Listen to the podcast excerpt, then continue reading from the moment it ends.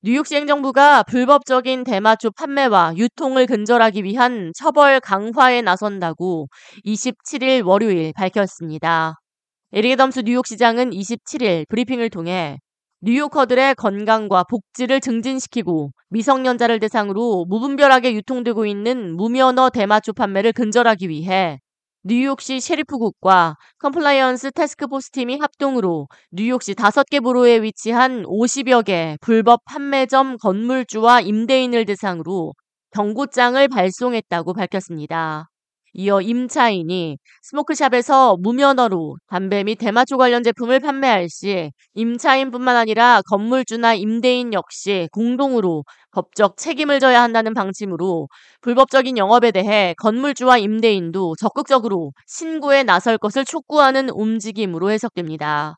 이번에 뉴욕시 행정부가 경고장을 발송한 50여 개 스모크샵은 이미 검증되지 않은 불법 제품 약 390만 달러치를 압수하고 무면허 판매 유통 관련 700만 달러 이상의 벌금을 부과한 곳입니다.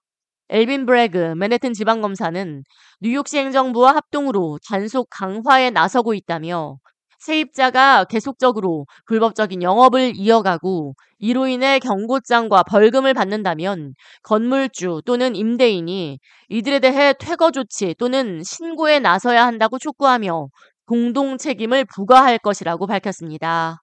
애덤스 시장은 현 행정부는 불법적인 대마 유통과 무면허 판매로부터 미성년자와 뉴요커를 보호해야 할 의무가 있다고 강조하며 우리 사회 전반에 불법적인 제품 및 무면허 판매를 이어가는 사람들뿐만 아니라 이를 돕는 모든 관련자들은 책임을 피할 수 없을 것이라고 강조했습니다.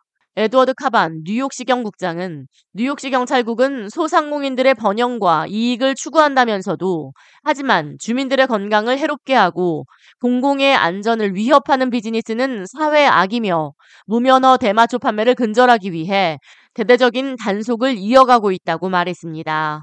뉴욕시 행정부는 이번 조치로 인해 불법적인 대마초 유통 및 무면허 판매임을 알면서도 묵인한 건물주와 임대인에게는 하루 최대 1000달러에 달하는 벌금을 부과한다는 방침입니다.